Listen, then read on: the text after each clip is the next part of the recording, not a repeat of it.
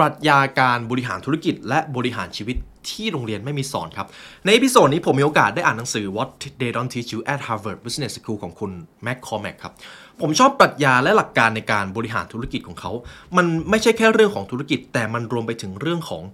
ชีวิตด้วยครับ ซึ่ง คุณแม็กคอร์แมคเขาบอกเลยว่า บางครั้งห้องเรียนก็ไม่สามารถสอนเราในสิ่งสิ่งนี้ได้ ในปรัชญาของการบริหารธุรกิจบริหารชีวิตล้วนเกี่ยวข้องกับเรื่องของคน การเจรจาการสื่อสาร มันสามารถนำไปประยุกต์ใช้ได้ทุกส่วนของชีวิต และใน episode นี้ครับผมจะพาคุณผู้ฟังทุกท่านมาเรียนรู้หลักการบริหารธุรกิจ และชีวิตของตัวเองกันครับ You are listening to the Library Podcast.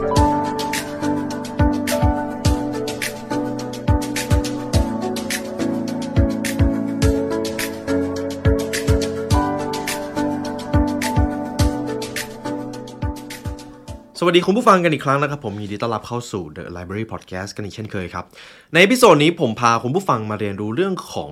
วิชาธุรกิจที่ Harvard ไม่ได้สอนครับ What they don't teach you at Harvard Business School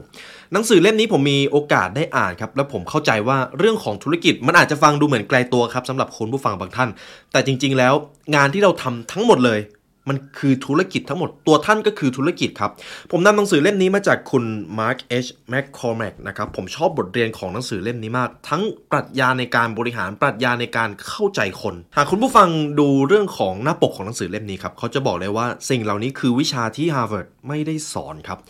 ต้องบอกกันว่าสิ่งเหตุผลที่เขาไม่ได้สอนเนี่ยเพราะว่ามันสอนกันไม่ได้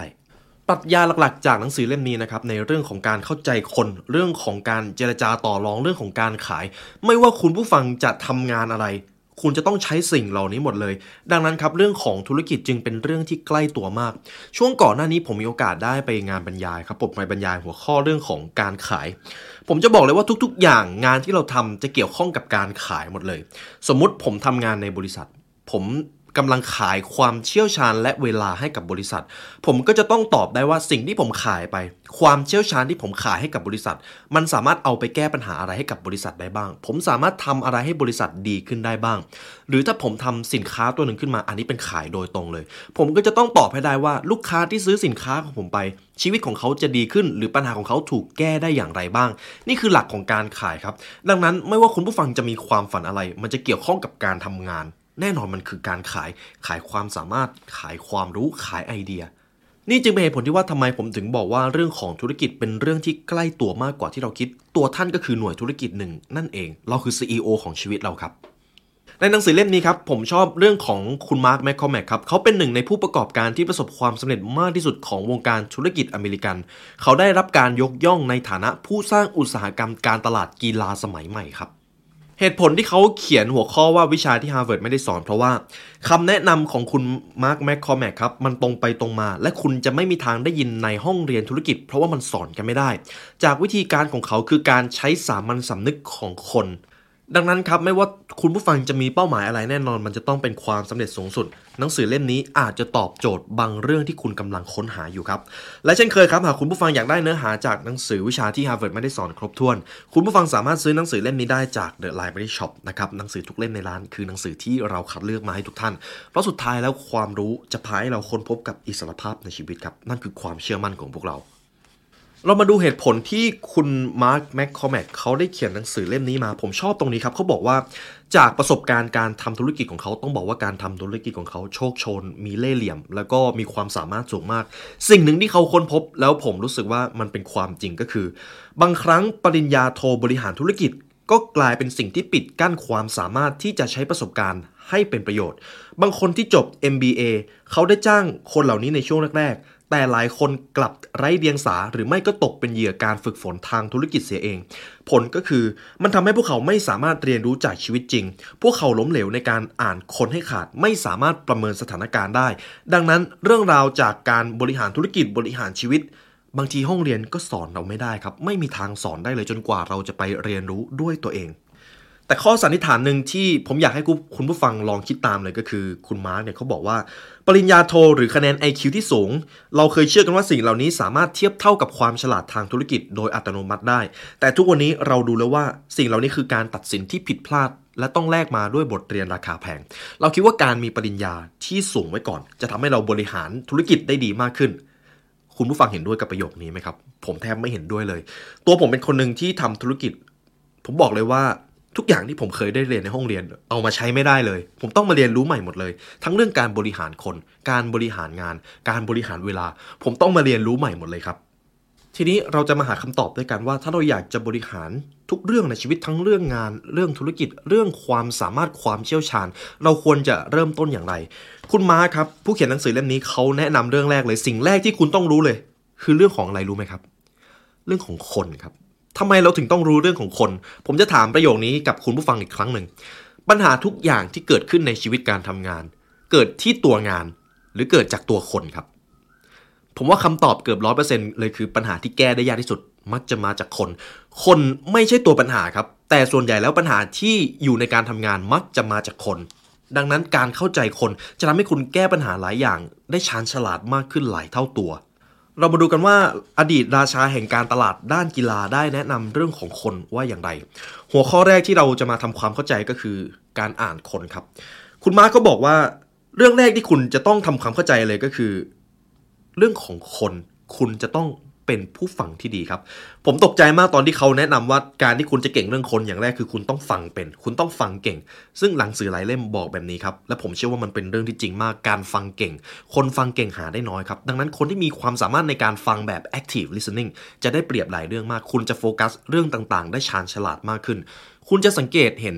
สิ่งที่คนกำลังพูด และเขาไม่ได้บอกออกมาเป็นคำพูด คุณอาจจะเห็นแววตา คุณอาจจะเห็นกิริยาท่าทาง และคุณสังเกตสิ่งเหล่านั้นได้ นั่นคือ active listening ครับ ซึ่งคุณมาร์ชแมคคอมแมกเขาให้ความสำคัญกับเรื่องนี้มาก สำหรับประสบการณ์ของคุณมาครับเขาบอกว่าในสถานการณ์ทางธุรกิจ สิ่งที่สำคัญที่สุดแน่นอนเป็นเรื่องของคน เราทำธุรกิจเราต้องทำกับคน เราทำงานเราก็จะต้องเจรจากับคน ยิ่งเรารู้เรื่องคนที่เรากำลังรับมือด้วยมากเท่าไหร่ เร็วเท่าไหร่ เราก็จะรับมือได้อย่างมีประสิทธิภาพเท่านั้น ดังนั้นทักษะการฟังจึงจะเป็นสิ่งแรกที่ตอบโจทย์กับเรื่องนี้ได้มากกว่าที่เราคิด และการที่เราจะเข้าใจคนอย่างถ่องแท้มันต้องอาศัยการเปิดรับ พูดให้น้อยลงและฟังให้มากขึ้น สิ่งนี้จะทำให้เราเรียนรู้ได้แทบทุกอย่างที่จำเป็นต้องรู้ และมากกว่าสิ่งที่เขาอยากให้คุณรู้ เพียงแค่ดู และฟังเปิดหูเปิดตาไว้ และพยายามปิดปาก เมื่อใดก็ตามที่คุณต้องพูด ขอให้แน่ใจว่าสิ่งที่คุณพูดออกไป เป็นสิ่งที่ควรจะพูดจริง ๆ เพื่อนคนหนึ่งของคุณแม็กคอมแมกครับเขาบอกว่าเพื่อนของเขาเนี่ยอธิบายเลยว่า ระวังอัตราส่วนการฟังและการพูดของคุณ ความสามารถในการฟังว่าจริง ๆ แล้วคนอื่นกำลังพูดอะไร ต้องอาศัยการตีความทางธุรกิจมากกว่าแค่ความเข้าใจในตัวคน คุณแมคคอมแมกเขาบอกเลยว่าชีวิตของเขาจะประหยัดเวลาและได้โอกาสมากกว่านี้ หากเขาเป็นผู้ฟังที่ดีมากกว่าที่เขาเคยเป็น เขาบอกไว้แบบนี้เลยครับและในเรื่องของการสังเกตคนครับ คุณแมคคอมแมกเขาแนะนำว่า การสังเกตพฤติกรรมเป็นสิ่งที่ต้องตั้งใจ คนเรามักจะเปิดเผยตัวเองโดยไม่มีใครสังเกต เว้นเสียแต่ว่าเราจะสังเกตพวกเขาครับ ผมจะเล่าเรื่องราวหนึ่งของผมเลยก็คือในช่วงก่อนหน้านี้ผมมีโอกาสได้ไปเจรจาเกี่ยวกับเรื่องของธุรกิจ ผมบอกเลยว่าทักษะในการสังเกตคนเป็นอะไรที่โคตรสำคัญครับคุณผู้ฟัง ตอนที่ผมเจรจาเนี่ยสิ่งที่เขาพูดออกมาแน่นอนเขาเตรียมตัวมาดี เขาพยายามทำให้เราประทับใจ ซึ่งธุรกิจเป็นแบบนั้นผมเองก็เป็น แต่สิ่งที่เราจะได้รับจากการสังเกตสิ่งที่เขาไม่ได้พูดออกมา เราจะเอามาวางแผนต่อได้เลยว่า เราควรจะร่วมทำธุรกิจกับอีกฝ่ายหรือไม่ อาจจะเป็นบุคลิกการวางตัวกิริยาท่าทาง สิ่งหนึ่งที่นักธุรกิจหลายท่านบอกเป็นเสียงเดียวกันเลยว่าเขาไม่ชอบก็คือ เขาไม่ชอบคนที่มีความกระตือรือร้นมากจนเกินไป เพราะว่ามันดูเราหน้าระแวงครับ สิ่งที่เขาบอกมาเป็นแบบนี้ ดังนั้นเรื่องของกิริยาท่าทางเป็นเรื่องที่สำคัญมากสำคัญมากกว่าคำพูดซะอีก บางทีคำพูดของเราเราอาจจะเตรียมได้ แต่เรื่องของอิริยาบถเรื่องของนิสัยพฤติกรรมส่วนตัว อันนี้เราแสดงออกมาโดยที่เราเองก็ไม่รู้ตัว และอีกเรื่องหนึ่งที่คุณแมคคอมแมกเขาแนะนำก็คือเวลาเราจะเจรจากับใคร สิ่งที่เป็นเวทีเปิดเผยอย่างได้ผลและแม่นยำที่สุดคืออะไรรู้ไหมครับ คือดวงตาครับ ดวงตาจะบอกคุณได้มากกว่าอย่างอื่นว่าจริง ๆ แล้วพวกเขากำลังคิดอะไรอยู่ แม้แต่เวลาที่สัญญาณอื่นๆ ทั้งหมดกำลังชี้ไปทางอื่น แต่ดวงตาของเขาคือสิ่งที่บอกสัญญาณได้ชัดเจนที่สุดครับ เขาเลยเน้นย้ำไว้ว่า จำไว้ว่าในสถานการณ์ทางธุรกิจคนเราสื่อสารด้วยดวงตาตลอดเวลา ครั้งต่อไปที่เราต้องประชุมกับคนจากนอกบริษัทตัวเองมากกว่าหนึ่งคน ให้สังเกตเวลาที่พวกเขาสบตากัน มันจะช่วยให้เราตัดสินใจได้ว่าจริง ๆ แล้วพวกเขากำลังคิดอะไรอยู่ ใครมีอิทธิพลมากที่สุดในหมู่พวกเขา มันจะทำให้คุณรู้ว่าพวกเขาเบื่อกับสิ่งที่เราพูดด้วยหรือเปล่า ดังนั้นสังเกตสิ่งที่เขาไม่ได้พูดออกมา อย่างแรกที่เขาแนะนำก็คือ ดวงตาครับ อย่างที่สองก็เป็นกิริยาท่าทาง ผมเอาบทเรียนทั้ง 7 ข้อที่คุณแมคคอมแมกเขาแนะนำนะครับ เป็นการเฝ้ามองคลการเข้าถึงคน อันนี้เป็นแผนการส่วนตัวของเขาและผมมองว่ามันน่าสนใจ ในขั้นที่ 1 ครับ แน่นอนเวลาเราจะอ่านคน เราจะทำความเข้าใจคน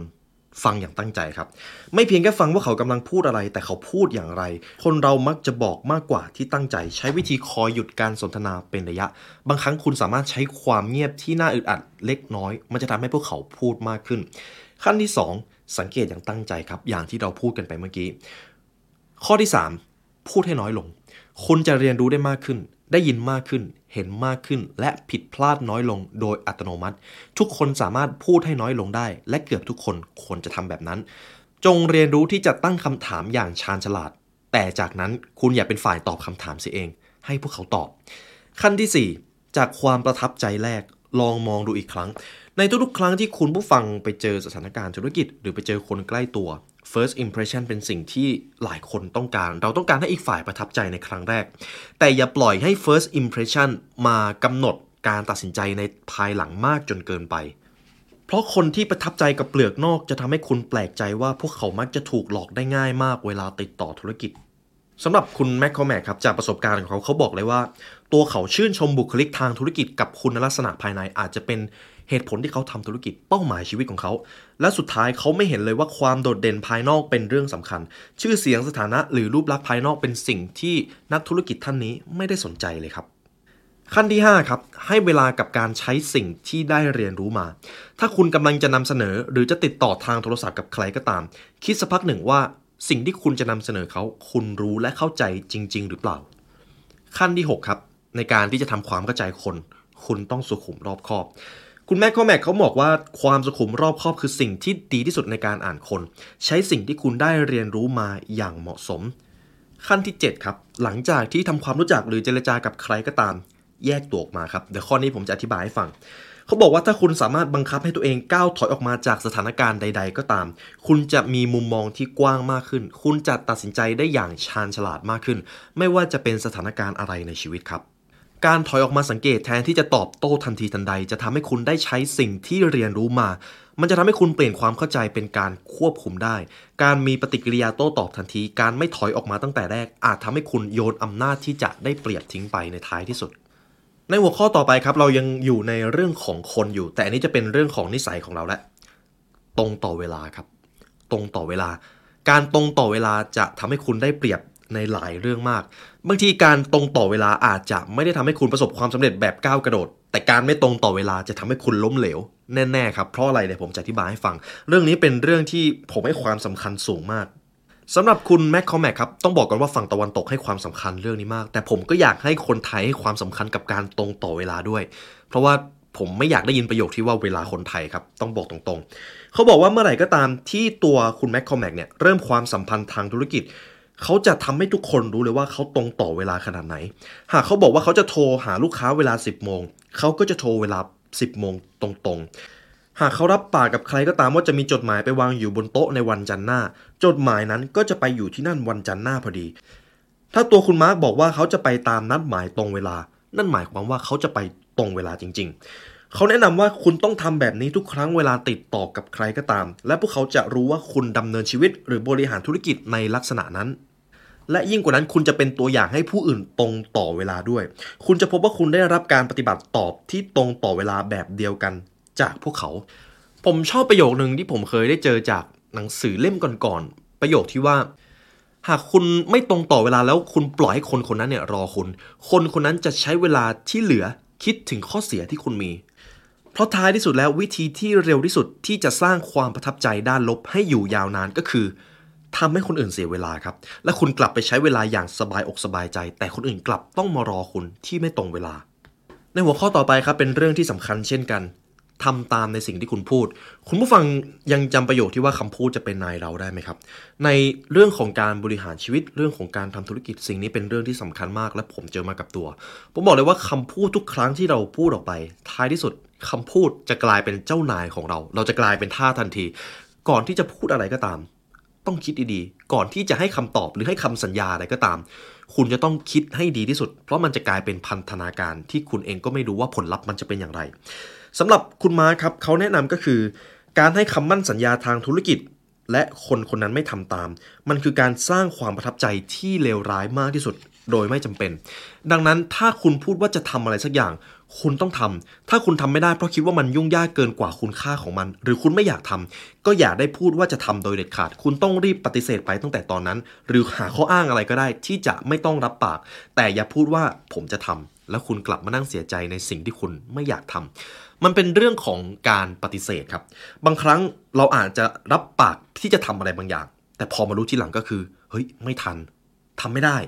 และเหตุการณ์หลังจากนั้นจะกลายเป็นโชคร้ายที่คุณไม่ควรเจอ บางทีการปฏิเสธไปเลย บางครั้งมันอาจจะทำให้อีกฝ่ายไม่พอใจ แต่มันยังดีกว่าการที่เรารับมาแล้วทำไม่ได้ อันนั้นเราจะเสียใจด้วยครับ คุณมาเขาได้ยกตัวอย่างครับ ถ้าคุณพูดว่าจะโทรหาใครกลับไปในวันรุ่งขึ้นแล้วคุณไม่ทำแค่นั้นก็เพียงพอแล้วที่จะมีอิทธิพลต่อความสัมพันธ์ ทั้งหมด การให้สัญญากับคนอื่นว่าคุณจะส่งสิ่งหนึ่งให้ในหนึ่งสัปดาห์ แต่คุณกลับส่งไปให้ในอีกหนึ่งเดือนต่อมา มันเลวร้ายยิ่งกว่าไม่สัญญาเลย ตั้งแต่ต้นครับ ดังนั้นคำพูดที่คุณรับปากใครจะเป็นนายของคุณ ดูแลคำพูดของตัวเองให้ดีนะครับ ในหัวข้อสุดท้ายเกี่ยวกับเรื่องของคนครับ อันนี้จะเกี่ยวข้องกับชีวิตโดยรวมของเราก็คือ คุณม้าเขาบอกว่าหากเราอยากจะเติบโตในหน้าที่การงานที่เราทำอยู่สิ่งแรกที่คุณควรตระหนักเลยก็คือ อย่าทำตามเพียงแค่คำสั่งที่เขาสั่งมา อย่าทำงานเพียงแค่ใน job description ของคุณครับ คุณควรทำอะไรนอกเหนือ job description บ้าง อันนี้ในมุมมองของผม ผมบอกเลยว่าเป็นเรื่องที่จริงมาก ถ้าเราเป็นคนทำงานที่ทำตามคำสั่งเพียงอย่างเดียว คุณจะไม่ต่างอะไรจากหุ่นยนต์เลย และโอกาสที่คุณจะก้าวหน้ามีน้อยมาก แต่เมื่อใดก็ตามที่คุณเรียนรู้จะทำในสิ่งที่เขาไม่ได้บอก ไปเรียนรู้เพิ่ม ลองหาข้อมูลความเชี่ยวชาญเพิ่ม คนจะประทับใจในสิ่งที่คุณทำครับ เขาอาจจะไม่ได้บอกคุณตรงๆ แต่คนจะรู้สึกได้ในทันที เพราะสุดท้ายแล้วงานที่คนส่วนใหญ่ทำมันมีอยู่ก่อนแล้ว ไม่ว่าพวกเขาจะอยู่หรือไม่อยู่ก็จะมีคนมาแทนที่ งานคือความคงที่ แต่สิ่งที่คุณทำนอกเหนือจากนั้นต่างหากคือสิ่งที่จะได้รับการสังเกตเห็นตำแหน่งงานส่วนใหญ่ในบริษัทเป็นงานที่เป็นไปตามกลไกมันคือความรับผิดชอบและหน้าที่ที่ถูกกำหนดไว้แล้ว หรือเป็น KPI ดังนั้นการที่คุณทำอะไรนอกเหนือจาก KPI หรือ Job Description มันจะกลายเป็นสิ่งที่ถูกสังเกตและโดดเด่นมากเวลาพูดถึงคุณ ดังนั้นถ้าคุณสามารถยืดเปอร์เซ็นต์ในการทำงานนอกเหนือ job description อาจจะเป็นการเรียนรู้หาความเชี่ยวชาญเพิ่ม สิ่งนี้นี่แหละมันหมายความว่าคุณจะโดดเด่นในบริษัทได้มากขึ้นครับ อีกหัวข้อหนึ่งที่คุณแมคคอแมคเขาแนะนำก็คือหากคุณอยากจะเติบโตในงานที่คุณทำอย่าท้าทายเจ้านายของคุณครับ ในอย่าท้าทายในที่นี้ไม่ใช่หมายความว่าอย่าไปขัดแย้งในทุกเรื่องเลยไม่ใช่นะครับ แต่อย่าได้ไปท้าทายหรือแสดงความไม่เคารพกับเจ้านายของคุณ ผมจะนำประสบการณ์จากหนังสือเล่มนี้มาให้คุณผู้ฟังครับ ถ้าคุณชนะการต่อสู้กับเจ้านายของคุณ คุณแพ้แน่ๆคุณแพ้สงครามเลย และยิ่งคุณถูกมากเท่าไหร่ในการท้าทายเจ้านายของคุณ คุณอาจจะเจอความเสียหายในระยะยาวมากขึ้นเท่านั้น หากคุณมีเรื่องขัดแย้งกับเจ้านาย ลองคิดดูว่าคุณจะแสดง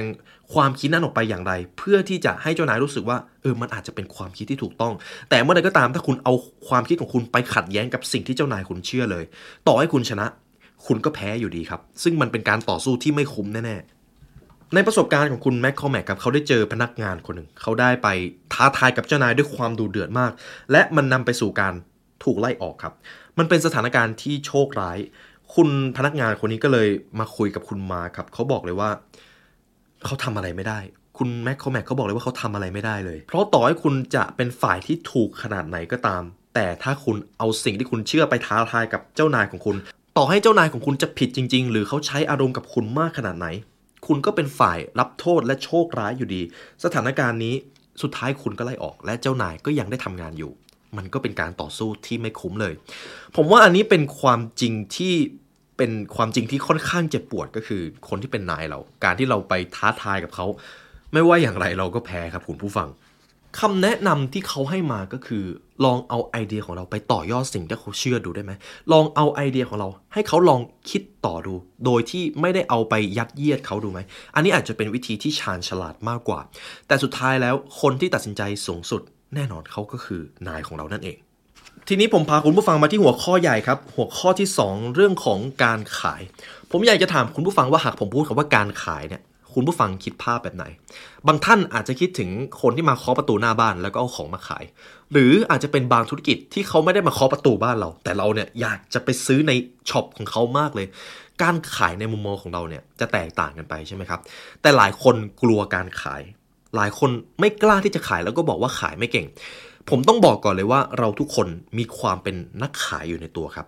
งานที่คุณทำนั่นก็คือการขาย คุณทำงานให้กับบริษัท คุณจะต้องตอบให้ได้ว่า เหตุผลอะไรที่บริษัทควรจ้างคุณ เมื่อคุณเข้าไปทำงาน คุณแก้ปัญหาอะไรให้กับบริษัทได้บ้าง นั่นก็คือการขายความเชี่ยวชาญครับ ไม่ว่างานอะไรที่เราทำอยู่ มันคือการขายหมดเลย แต่มันต่างกันตรงที่กรอบความคิดครับ สมมุติผมจะไปทำงานงานหนึ่ง ผมมีกรอบความคิดว่า ผมอยากได้เงิน ผมอยากได้เงินเดือน เท่านั้น อันนั้นจะไม่ใช่การขายหรอกครับ อันนั้นจะเป็นการยัดเยียดและไปเอาผลประโยชน์จากเขา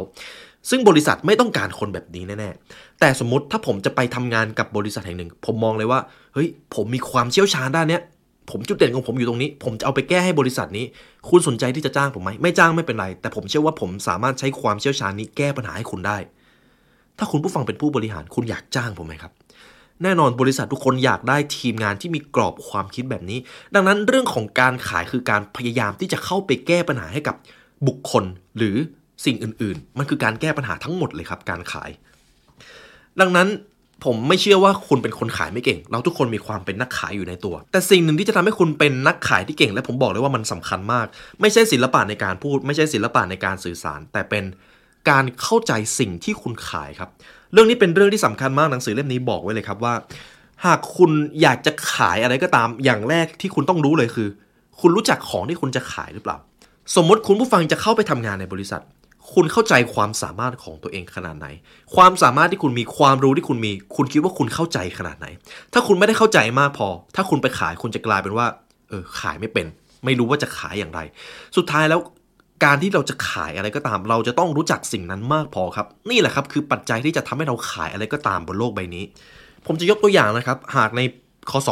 1985 คุณสตีฟ จ็อบส์ขึ้นมาขายผลิตภัณฑ์ Macintosh ของ Apple ถ้าเขาไม่ได้เข้าใจสิ่งที่เขาขายเลย คุณผู้ฟังคิดว่าการขายของเขาจะมีอิทธิพลมาจนถึงทุกวันนี้ไหมครับ แต่เพราะว่าเขาเข้าใจทั้ง Apple เกิดมาทำไมทำไม Macintosh ถึงถูกสร้างมา Apple เกิดมาเพื่อที่จะทำให้คนธรรมดาเข้าถึงโลกนวัตกรรม Macintosh ถูกสร้างขึ้นมาเพื่อที่จะทำให้คนธรรมดาเข้าถึงเรื่องของคอมพิวเตอร์ได้ง่ายมากขึ้น เขาเข้าใจสิ่งที่เขาขายครับ เขารู้ทุกฟังก์ชัน รู้ทุกซอกทุกมุม เราถึงเชื่อสิ่งที่คนคนนี้ขาย ทีนี้ถ้าคุณผู้ฟังยังจำช่วงเวลาที่คุณไปห้าง คุณผู้ฟังอาจจะเรียกเซลแมนเนี่ยมาดูของชิ้นนี้ให้หน่อย คุณผู้ฟังอยากจะซื้อของชิ้นนี้ แล้วเซลคนนั้นทำท่าทีว่า เขาก็ไม่รู้ว่าผลิตภัณฑ์ตัวนี้มีข้อดีอะไร เซลล์ขายของคนนั้นอาจจะเรียกพนักงานคนอื่นมาช่วยหน่อย คุณผู้ฟังจะมีความเชื่อมั่นกับการขายของเขาไหมครับ แน่นอนเราก็จะรู้สึกว่า เอ๊ะ เดี๋ยว เซลล์คนนี้เขารู้จักผลิตภัณฑ์นี้หรือเปล่า ดังนั้นผมให้คำแนะนำก่อนเลยก็คือ ไม่ว่าเราจะขายอะไรก็ตาม ทุกอย่างเกี่ยวกับการขายในเรื่องของการทำงาน คุณจะต้องเข้าใจสิ่งที่คุณขายมากที่สุดครับ นี่แหละครับจึงเป็นเหตุผลที่ว่าทำไมหนังสือเล่มนี้บอกว่าเป็นวิชาธุรกิจที่ห้องเรียนสอนไม่ได้ คุณผู้ฟังเคยเรียนรู้เรื่องของการขายแบบนี้ในห้องเรียนหรือเปล่าครับ มีน้อยใช่ไหมครับ เพราะบางทีมันก็สอนกันไม่ได้ และคุณแมคคอแมกเขาแนะนำไว้ว่าจริง ๆ แล้วที่เรากลัวการขายเนี่ย เพราะว่าเรากลัวที่จะถูกปฏิเสธ คุณผู้ฟังคิดว่าการที่เราจะประสบความสำเร็จทุกอย่าง เราจะต้องเจอการถูกปฏิเสธมากขนาดไหนครับ ที่แน่ๆเราเจอกันแน่ๆใช่ไหมครับเขาแนะนำว่าความกลัวมันเป็นปัญหาที่ใหญ่ที่สุด โดยเฉพาะการกลัวการถูกปฏิเสธ การกลัวความล้มเหลว ส่วนใหญ่แล้วการถูกปฏิเสธในการขายไม่ใช่เรื่องที่ผิดปกติอย่างไรเพราะการเข้าใจเรื่องนี้ทำให้คุณยอมรับมันได้ง่ายขึ้น การเรียนรู้ที่จะยอมรับการปฏิเสธ ไม่ได้หมายความว่าคุณจะต้องชอบมัน บางทีคุณจะต้องเอาชนะมันให้ได้ด้วยซ้ำ แต่เมื่อใดก็ตามถ้าคุณเอาการปฏิเสธ หรือความล้มเหลวที่เกิดขึ้นมาเป็นบทเรียนได้ อย่างไรคุณก็เก่งขึ้น อย่างไรคุณก็ได้ประโยชน์จากการถูกปฏิเสธเหล่านั้น ในส่วนสุดท้ายที่ผมจะพูดถึงหนังสือเล่มนี้ครับจะเป็นเรื่องของการบริหารครับการดำเนินธุรกิจ ต้องบอกกันว่าธุรกิจทุกอย่างเกี่ยวกับงานคือธุรกิจหมดเลยตัวท่านก็คือหน่วยธุรกิจหนึ่งนะครับการบริหารธุรกิจก็คือการบริหารชีวิตของเราเอง แต่เป็นชีวิตในด้านของความสำเร็จเป็นพีระมิดสูงสุดนะครับ เขาบอกว่าแน่นอนการที่เราจะทำธุรกิจการที่เราจะทำงานอะไร เราต้องตอบไม่ได้ก่อนว่า เราไปแก้ปัญหาอะไรเขาได้บ้าง ความเชี่ยวชาญจุดเด่นพรสวรรค์ของเราคืออะไร และเหตุผลอะไรเขาถึงควรที่จะให้ความสนใจสิ่งที่เราทำส่วนแรกที่ผมจะเอามาเป็นคำแนะนำก็คือ บริหารธุรกิจหรือบริหารชีวิตด้วยความมั่นใจครับ หากคุณเป็นคนคนหนึ่งที่มีความมั่นใจในสิ่งที่ตัวเองทำมีความมั่นใจในความเก่งของคุณ แน่นอนคนอื่นก็จะรับรู้สึกได้ แต่ถ้าคุณไม่ได้มั่นใจในตัวเองเลย คุณไม่ได้มั่นใจความเก่งของคุณ คุณจะประสบความสำเร็จได้ยากมาก ถ้าคุณผู้ฟังยังจำหนังสือ self confidence ของคุณแบรนด์เทซี่ได้ ความมั่นใจไม่ว่าจะเป็นในด้านใดก็ตาม เป็นเรื่องที่สำคัญมาก และคุณจะต้องมีสิ่งสิ่งนั้นก่อนเสมอก่อนที่จะไปเจรจากับใคร การจะเป็นผู้จัดการชีวิตที่ดีได้ คุณต้องเป็นคนที่มีความมั่นใจอย่างมาก ทั้งมั่นใจในคนที่ทำงานให้คุณ และมั่นใจในตัวเองว่าคุณมีความสามารถพอที่จะเอาชนะปัญหา หรือสถานการณ์ต่างๆ ที่มันเกิดขึ้นได้ เพราะทุกๆ การบริหารทั้งชีวิตทั้งธุรกิจ คุณเจอปัญหาแน่ๆครับนั่นคือสิ่งที่ดีด้วยซ้ำเพราะปัญหาทำให้เราเก่งขึ้น แต่คุณเจอปัญหาแน่ๆครับในหัวข้อต่อไปครับ ต้องบอกก่อนว่าทั้งหมดปรัชญาทั้งหมดที่คุณผู้ฟังเคยได้เรียนรู้มาในบางสถานการณ์ มันก็อาจจะไม่ได้ผล รวมถึงทั้งหนังสือเล่มนี้ที่ผมเอามาให้คุณผู้ฟังได้เรียนรู้ด้วยกัน บางปรัชญาในบางสถานการณ์ มันอาจจะไม่ได้ผลเป็นเพราะอะไรคุณแม็กโคแม็กครับเขาบอกว่าปรัชญาการบริหารส่วนใหญ่ที่คุณอ่านจากหนังสือ หรือเรียนในชั้นเรียน มันจะมีประสิทธิผลที่จำกัด มันอาจจะได้ผลในบางสถานการณ์ แต่ในบางเคส มันอาจจะกลายเป็นสิ่งที่ตกกันข้ามเลย อาจจะตอบสั้นๆก็คือปรัชญาและทฤษฎีการบริหารมักจะแพ้ชีวิตจริง ปรัชญาการบริหารอย่างเดียวที่ใช้ได้ผลก็คือ ปรัชญาที่รับรู้ว่าในโลกนี้ไม่มีปรัชญาใดได้ผล100%จงยืดหยุ่นและพยายามคงเส้นคงวา พยายามหาความรู้ใหม่ๆ อย่างสม่ำเสมอ พยายามนึกอยู่เสมอว่าแท้จริงแล้วเราไม่ได้รู้ทุกอย่าง ยังมีคนที่เก่งกว่าเราอีกมาก ในส่วนสุดท้ายที่เราจะมาพูดคุยกันก็คือการบริหารเวลาครับ แน่นอนสิ่งนี้เป็นสิ่งที่สำคัญเวลาเป็นทรัพยากรที่แพงที่สุดแล้วในโลกนี้ สิ่งหนึ่งที่คุณแมคคอแมกเขาแนะนำเรื่องของการบริหารเวลาก็คือ มันคือสิ่งที่สำคัญที่สุด และมันเป็นคุณสมบัติที่ทุกคนควรที่จะเรียนรู้ครับเขามองว่าสเกลของการบริหารเวลาเนี่ยเขาจะมองเป็นสัปดาห์ สัปดาห์หนึ่งมี 168 ชั่วโมง เขาจะทำตารางเวลาสำหรับการผ่อนคลายและพักผ่อน เช่นเดียวกับการทำงาน เขาจะแยกช่วงเวลาครับเขาจะไม่ได้ทำงานตลอดเวลา ในฐานะที่เขาเป็นผู้บริหารมันเป็นเรื่องยากมากนะครับ ที่จะไม่สนใจเรื่องงาน แต่เขาจำเป็นต้องทำครับ คุณผู้ฟังถ้าใช้เวลาไปกับงานเยอะเกินไป คุณจะรู้สึกเหนื่อย คุณจะรู้สึกว่ามันยุ่งตลอดเวลาเลย เวลามีเท่าไหร่ก็ไม่พอ มันเป็นเพราะว่าเราไม่ได้จัดการบริหารเวลาให้ดีมากพอครับ ตัวอย่างของคุณแม็กคอแมกครับเขาบอกไว้ว่าถ้าเขารู้ว่านัดหมายที่เขาต้องเจอคือ7จ็ดโมงเช้าเขาก็จะตื่นนอนตอนตีห้าและใช้เวลาหนึ่งชั่วโมงอ่านหนังสือผ่อนคลายและออกกำลัง ก่อนที่จะไปประชุมจริง ๆ แทนที่จะต้องตื่น6กโมงแล้วก็ต้องรีบไปตามนัดหมายแต่แรกโดยไม่มีเวลาสำหรับตัวเองผมจะตีความว่าคุณผู้ฟังส่วนใหญ่เริ่มต้นทำงานในช่วง9โมงถึง8โมงผมบอกเลยว่าใครก็ตามที่สามารถตื่นได้ตั้งแต่ช่วงตีห้าถึง6โมง คุณจะมีเวลาในการใช้ชีวิตเยอะมาก คุณจะมีเวลาในการเตรียมตัวเยอะมาก แต่สำหรับใครก็ตามที่ตื่นช่วง7จ็ดโมงครึ่งหรือตื่น8ปดโมงคุณจะรู้สึกว่าทุกวันเนี่ยมันเป็นวันที่ยุ่งไปหมดเลย อันนี้เป็นเรื่องของการบริหารเวลาทั้งหมดครับ จริง ๆ เราไม่ได้ยุ่งครับ แต่เราบริหารเวลาได้ไม่ดีมากพอ